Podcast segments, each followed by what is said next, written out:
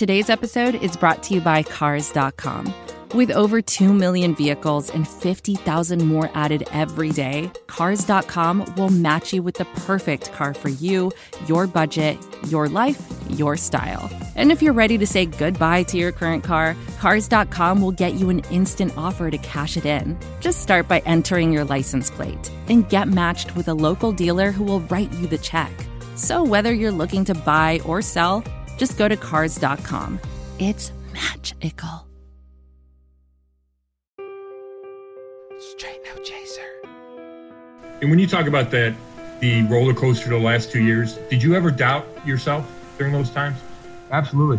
Uh, and I think that that's, you know, one of those things that I talked about with our team is you got to find that belief. You got to find that confidence in yourself. And that's what I've based my whole story on, my whole career on is confidence in myself and taking those chances. Uh, so th- there were times, and, and uh, these guys know that uh, everybody has their moments, but you know, you, you can't just, you know, hold on to yourself. You have to have people to lean on, and we have those guys here. You're listening to Straight No Chaser on Dogs by Nature. Now here's your host, my dad, Thelonious7. My Dogs by Nature family. I hope this transmission finds you well. My name is Thelonious7, and you're listening to Straight No Chaser on Dogs by Nature Radio. Yesterday, we finally got video out of Berea that didn't disappoint. Uh, former Kent State Golden Flash and All World Special Teamer Josh Cribbs was there at a socially responsible distance from the great Nate Zegura. Cribbs was effusive in his enthusiasm, causing several fans to question whether he would ditch the press box and storm the field for an impromptu tryout.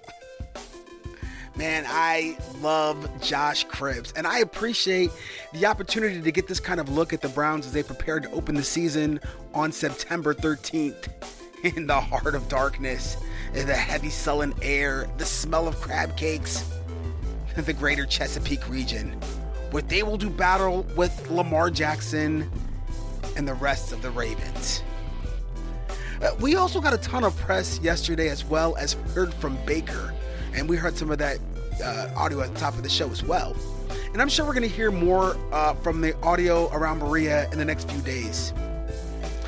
But for today's show, we're going to start part two of our look around the AFC North. And that started uh, last show with the Queen City Kitties and Bengal Jim. And it continues with Vince and Dimitri of the Steelers Devoted podcast. This is the third time we've had these guys in the Straight No Chaser studios. Uh, we talked right before we got duck punched, if you recall. They also helped us break down the events after the Myles Garrett interview back in February, which I think is certainly worth hearing again. And no one can question the fervor or the devotion these guys have for their team. I've come to appreciate their banter, and we can certainly gain something from understanding this opposition's position. Vince and Dimitri can be found at Steelers Devoted on Twitter. So, without any further ado, let's get into the discussion.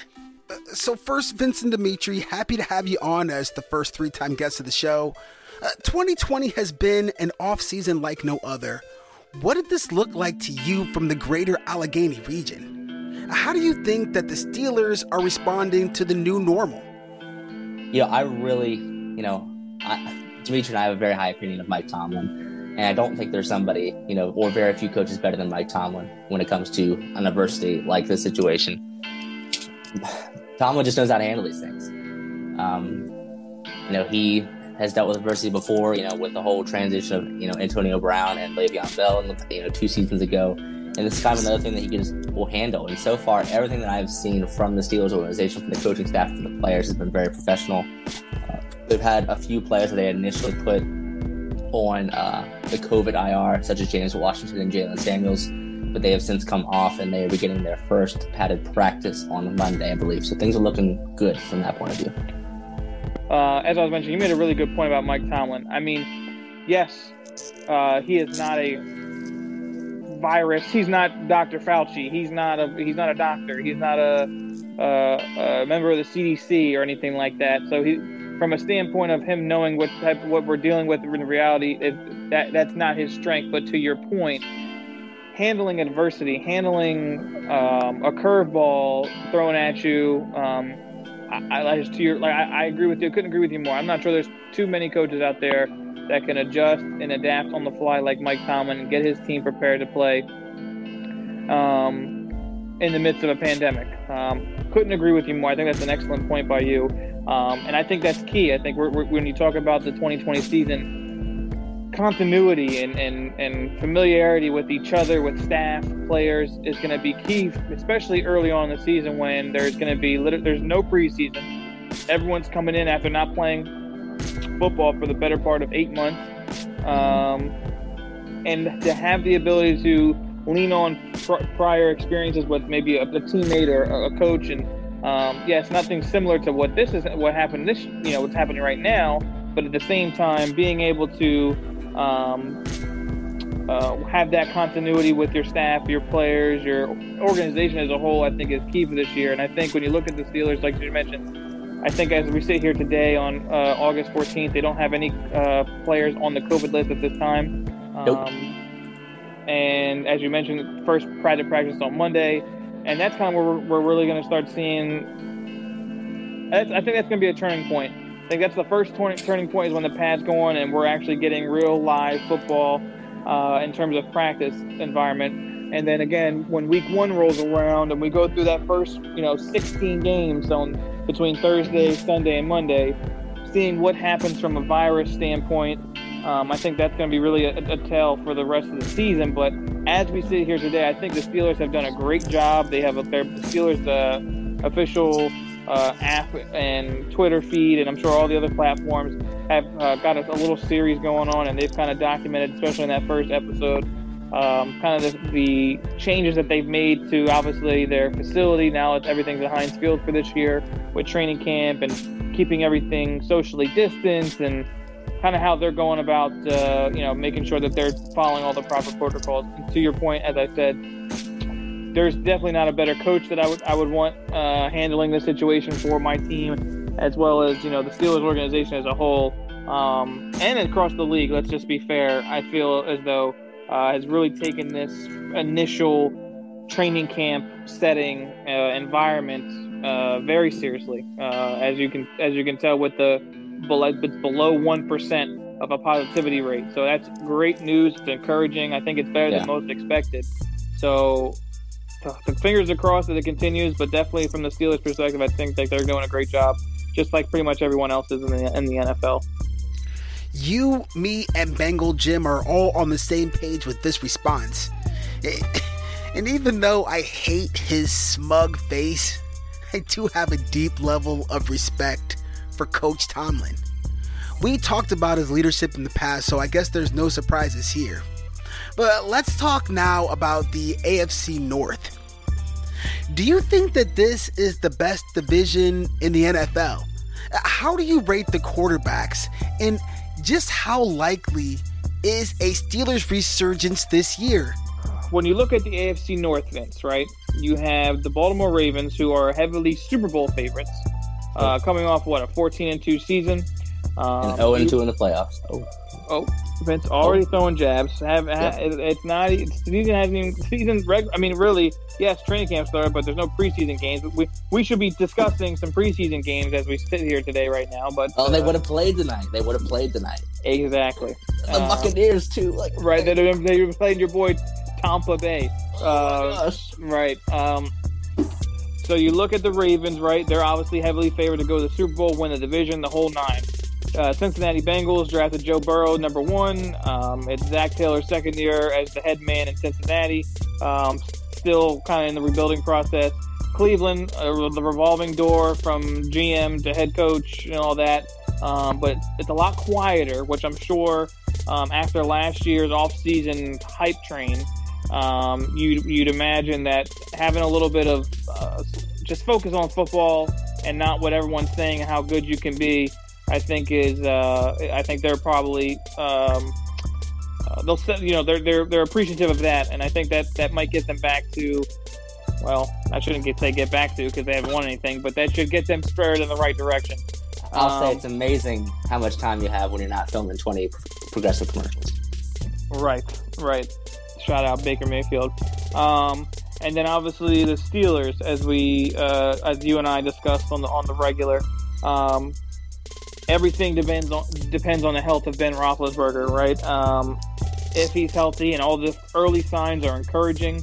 Um, from the videos that the Steelers posted, that he has posted, the interviews, everything sounds encouraging, which is great. Uh, the reality is, we just won't be able to answer this until really that first game uh, of the regular season and, and seeing actually where he is in a live in a stadium and live action. Um, but to answer the question, um, I'd probably I'll, I'll go, I'll do this question a little bit out of order. I'd Okay. probably put um, I'd probably put I'd put Lamar one, Ben two, Baker three, Joe Burrow four. I know you're probably going to disagree with me on that. Ah, I, you're not a fan of Lamar. You're not. You're not. You're not the the, the no, uh, tell me what division, what if you think AFC North is the best division, then I'll offer my rebuttal. Okay. Um, I will say that it's close because I, there's two other divisions that I look at. Um, I like the NFC West Yeah, yeah. and I like the NFC South. Um, Yeah. So I I don't know. So what Look at- just rank them, rank them. Right. Yeah. I, I, I'm gonna go South, NFC West, AFC North. Those are my top three. All right. Do I believe the NA- AFC North, excuse me, is the best division in the NFL? No, I do not. Um, the NFC West is definitely the best division in the NFL. You had the So we 49. Yeah, for, well, you said the South, right? Did I? No, I think I said the West and the South. Okay. I think the West is better than the South. You got the Niners won the Super Bowl last year, and then the year before that, you had the Los Angeles Rams. All right. Seattle can go to the Super Bowl anytime. You know, and the Cardinals are are not a bottom feeder. They're going to win probably seven or seven games this year. I would say. I think that's what I was looking at so far. It's a very good division, top to bottom. Um, but you know, the AFC North, yes, it's, it's around second or third best. The problem is with the AFC North is that especially the last couple years. Like you look back in Pittsburgh 2017 and Baltimore last year, they have these great regular season records and they get this by and then they just kind of fall flat in the playoffs. And so it's you know you don't see AFC North teams getting the Super Bowl. Um, really since 2010 for the Steelers. So I mean it's been a while since they've had a lot of postseason success. Um, how do you rate the QBs? So a while back I did a QB ranking um, for the entire league, and you know my three top quarterbacks were Wilson, uh, Mahomes, and Aaron Rodgers. All right, that was my that's my top tier. Like you can, Right. you know, Mahomes is the best, but you can, you know, throw the rest of those three names around anywhere else. And then my next tier down, I have uh, Lamar Jackson and Ben Roethlisberger. I think that's fair. You know, just based off what I've seen Ben do over you know 16 years, or you know more like 15 years. Um, and Lamar has been fantastic over the last two seasons. Um, and I'm sure he will continue to develop in ways. But I'm not ready to say, you know, boom, he's just head and shoulders above. If you're having a discussion with me, if you put Lamar Jackson on top of uh, Patrick Mahomes, you're crazy, and you, whatever you're taking, you need to get off it. Okay, just my my personal opinion. Um, and then, how likely is the Steelers' resurgence? Listen, last year, Week 15 or Week 14, the Steelers go to Arizona with Duck Hodges and beat the Arizona Cardinals, and they're eight and five. All right, if they do not score ten straight points in each of those final three games, playing the Jets, Ravens, and Bills, not in that order, they go to the playoffs with Duck Hodges. They go to the playoffs with Duck Hodges. Yes, I repeated that. All right, Ben is not going to be worse than Duck Hodges. I don't even care if he's maybe three fourths of what he was, you know, three years ago. He's going to this offense is going to score much more points. Is the defense going to be as good as it was last year? No. Is it going to have as many turnovers? Probably not. All right, but this defense is very elite. It's the best defense in the AFC North. go to their site to hear the entire response. I, I certainly heard it, and believe me, guys, I took notes. I, I can't argue with the fact that they will have a strong defensive unit once again. But what are they going to get out of the quarterback position? The reason that the Ravens are who they are is because people are more confident about what they're going to see with Lamar Jackson than what they're going to get out of the quarterback room in Northeast West Virginia. Well, Ben is aging, but this offense has some very good pieces. How good can Diontae Johnson be? What are some of the under the radar offensive contributors that we might not know about in Cleveland? When you look at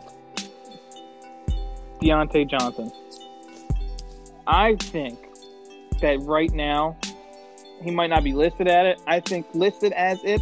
I think he's the number one option on the Steelers from the wide receiver, wide receiver, wide receiver position. Um, the thing with Diontae is he came into the league with the ability to separate. He knows how to um, get open and and and and not just in college open. I'm talking about NFL open. He can. Um, there's several instances. I mean, he had a, a, pr- a pretty decent night against Tre'Davious White, um, who's one of the better corners in the league. Um, and that's just one example. His ability to get open and create separation with his route running ability, and then when he gets the ball in his hands, his ability to make people miss. He's a dynamic player, and he's only going to get better, especially with Ben Roethlisberger at the quarterback position. I mean, he was he was he had a led the league in receptions as a rookie with Duck and Mason. Yep. Right. So just imagine what a full 16 games uh, with Ben could do. Um, and again, you know, the offense was so putrid. You know, we underestimate the value of Ben that Ben has pre-snap and making sure that they're in the right play and making sure that they're calling the right protections and so on and so forth. That that that that alone can also help provide spark not only for Diontae but for the offense. So I think he right now is the number one off, number one option on the Steelers, and I feel as though he could finish as a top ten receiver in the in the league after this year. Um, higher than me. Yeah. Um, when you look at the under the radar, I'm going to piss Yinzer Yinzer Nation off right now, and I'm going to go with Ryan Switzer. Now, some people might say that I'm going to say that Ryan. Some people are going to say, "Well, how do you, does, he even really make the roster?" Well, here's the thing. He lives at Ben's house. Right. Uh, listen, when you're good and good with a quarterback, um, like him or not, uh, you, you you got you're gonna have some staying power because of who the you know who you're good buddies with, and especially if it's Sure. Ben, right? Um, you look at I don't know if you've seen Switzer looks like he's in great shape. He looks like he's bulked up. Um, and let's be honest, I mean that first game against New England last year, yes, it was a debacle, uh, but Switzer was heavily involved in the game plan. Um, And it wasn't until Ben obviously got hurt that he kind of fell off the face of the earth, um, and they had to scrap everything that they had planned for him without Ben. Um, I think Switzer. Now, I'm not sitting here saying he's going to be a 70, 80 catch guy by any means, but I was definitely 35. think Right. I definitely Yeah. think he's going to be an intricate part of the offense. And, uh, you know, he might still be on. I don't. I, I don't know. If, I don't know if he completely relinquished his punt return duties to Diontae Johnson. Um, I don't know if the Steelers. You know, there, there was always the talk back in the day with AB returning punts that they didn't want to keep putting him out there to cause him to injury. I don't know if we're there at that point yet with Diontae, but um, I am. When you look at Switzer, I think, like I said, from the slot position, from the kickoff returns, potentially, um, I think there's an opportunity for him to have a real spark uh, on this offense. And again, not nothing, uh, you know, from a, you know, not going to be electrifying, lighting up scoreboards, but he's going to be the guy that you say, you know, you might you might go back to a game and you say there's a couple there's a couple third down catches that he made that really turned the tide of the game, and I think that enough is an under the radar con- uh, contributor for the Steelers offense. A very big thanks to Vince and Dimitri. You can find their full responses to my questions at Steelers Devoted on Twitter. Well, that was your dose of the straight truth. You've been listening to Straight No Chaser. I am your host, Thelonious7, on Dogs by Nature. Take care and go Browns.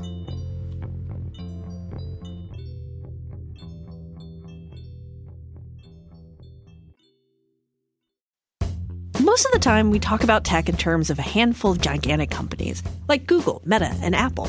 But some of the most interesting stuff we find online is the product of a single person. when you're working on your own, I think there's this beauty of being able to come up with an idea and then implement it then in that moment. You don't have to have permission from someone else. There's no red tape. In the Vergecast series Solo Acts, we'll get to know these people, the tech they use to get stuff done, and the obstacles they face trying to compete with the giants. Some people that I talk to and my friends are like, you know, your competitors are Zuckerberg and Musk. Like, aren't you kind of like afraid of that? Every Monday, our friend Ashley Esqueda will be curating and hosting these interviews and sharing with us what she's learned. I can't believe the McRib locator was originally a tornado locator. Right. Pretty wild. Listen to our Solo Acts miniseries now in the Vergecast feed, anywhere you find podcasts.